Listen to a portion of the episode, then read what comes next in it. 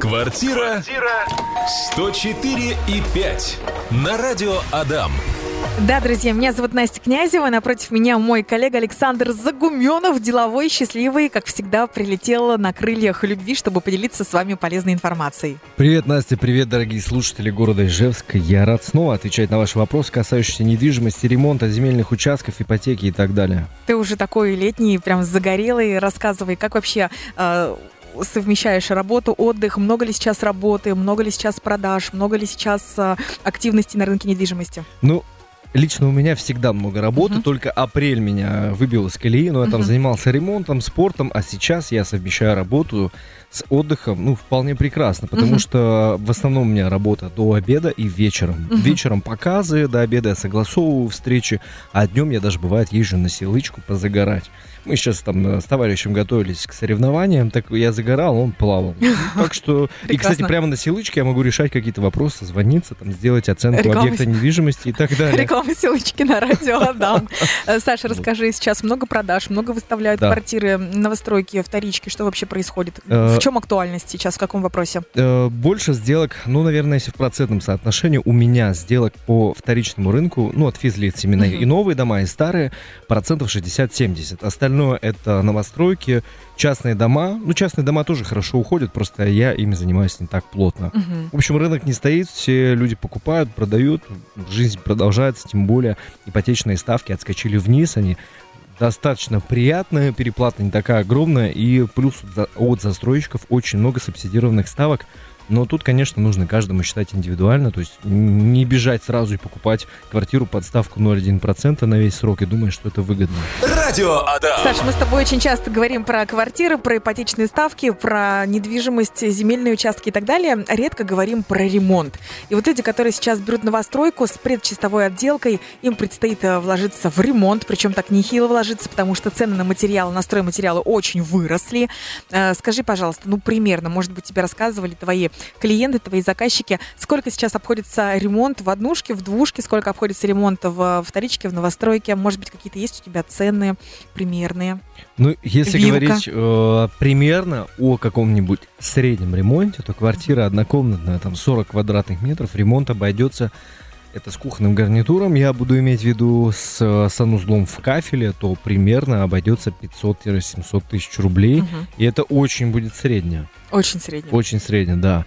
Если вы берете квартиру там больше двухкомнатную, ну, добавляйте, может быть, угу. 1200-300, смотря э, какие материалы будете использовать. Но это... самые дорогие это, наверное, все-таки кухня, ванна и туалет. Да, да, угу. да все правильно. Ну, кухонный гарнитур можно заказать и за 100 тысяч рублей, угу. можно и за полмиллиона.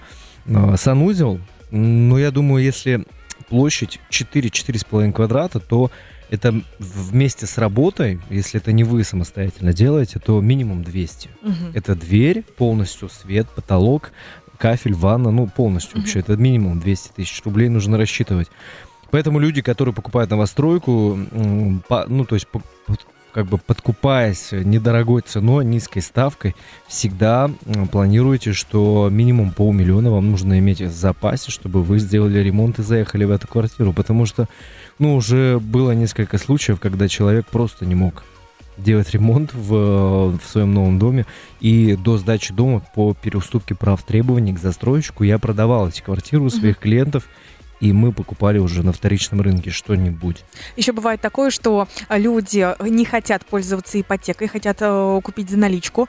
Все, вот знаешь, свои сбережения соскребают, да. отдают за квартиру и не, не понимают, что ремонт тоже ого-го во сколько выйдет. Поэтому, мне кажется, лучше взять небольшую ипотеку, на квартиру на несколько лет, и деньги, оставшиеся, нормально потратить на ремонт. Да, я согласен, но покупать нужно обязательно ликвидную квартиру. Вот, кстати, угу. недавно можно разобрать вопрос, меня недавно спросили, вот малосемейки, многие угу. понимают, что такое малосемейка, когда дом ну, это статус дома общежития, и там есть квартиры, там 30-36 квадратов, даже двухкомнатные бывают квартиры, то есть это общага, но там квартиры, и у каждой квартиры есть своя отдельная кухня, есть даже балкон, и бывает, что такие квартиры продают с отличным современным ремонтом, и цена достаточно привлекательная.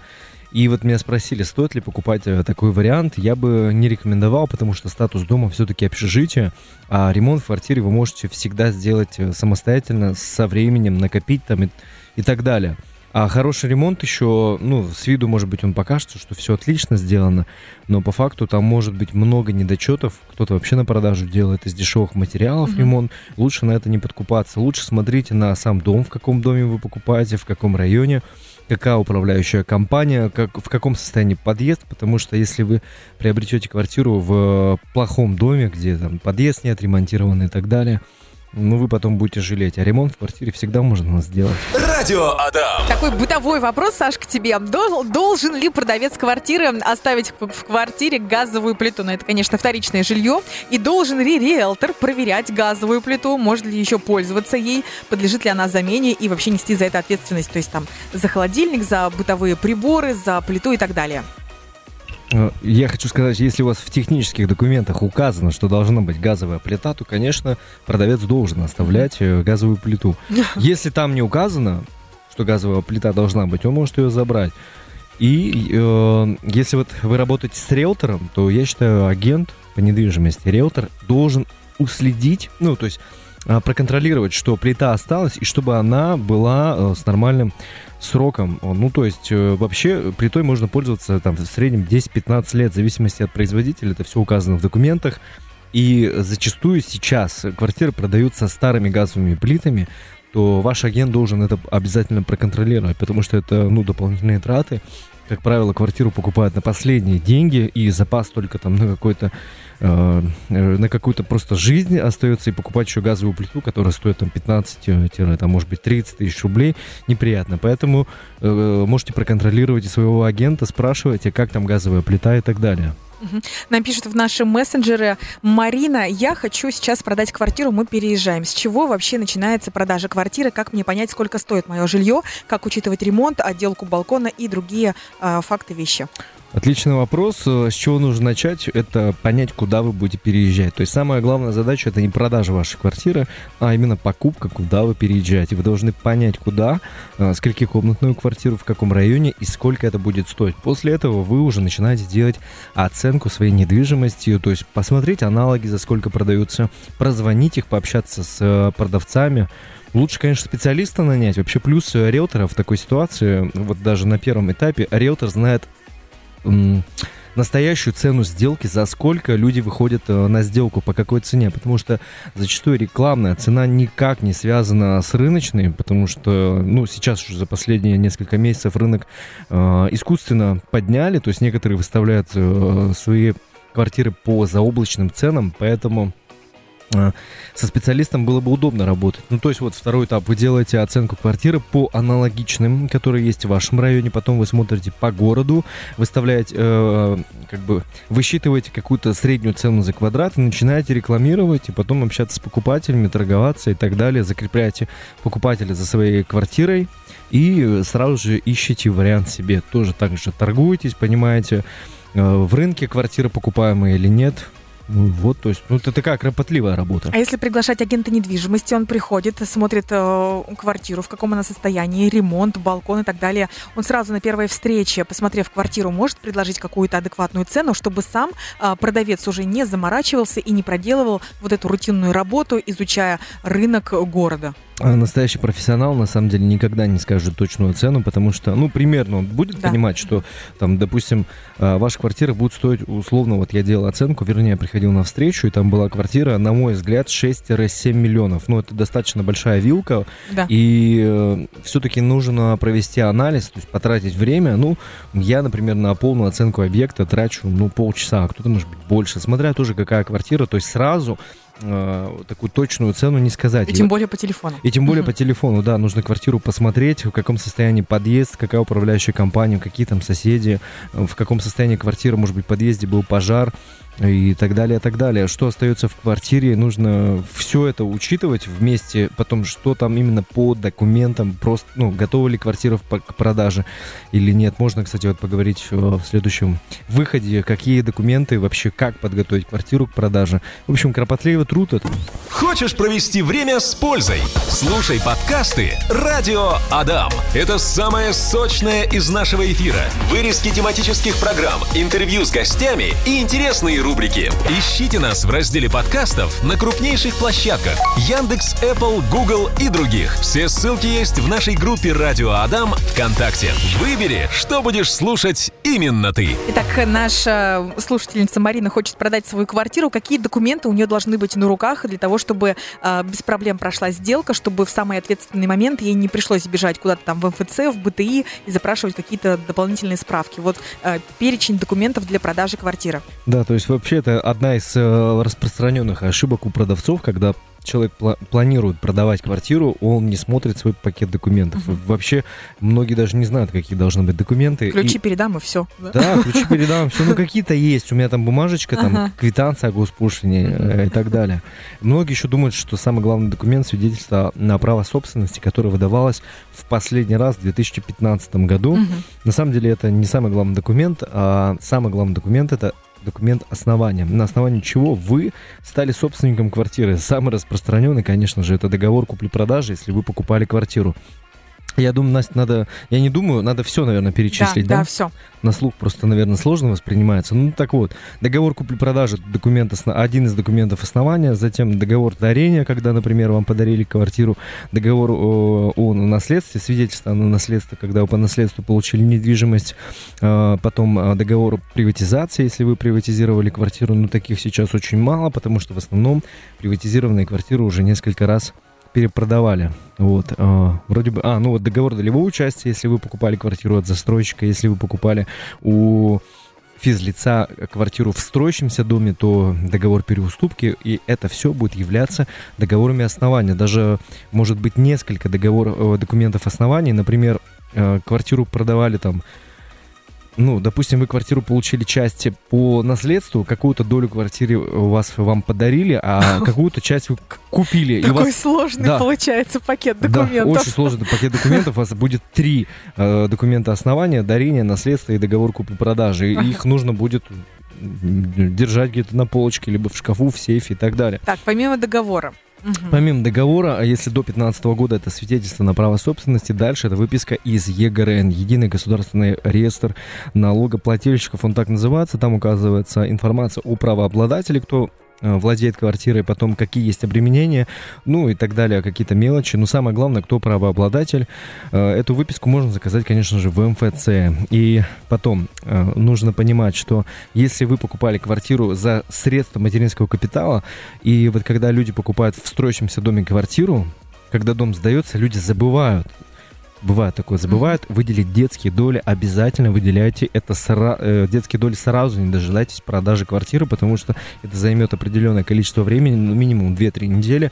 Если вы найдете покупателя и скажете, что ну, пока я не выделил долю, нужно будет подождать, то есть вы будете в своей квартире выделять доли, а потом в последующем в покупаемой. Это куча времени, какие-то покупатели могут просто от вас отказаться, потому что не хотят терять времени. Далее это технические документы, выписка из техпаспорта, либо сам технический паспорт.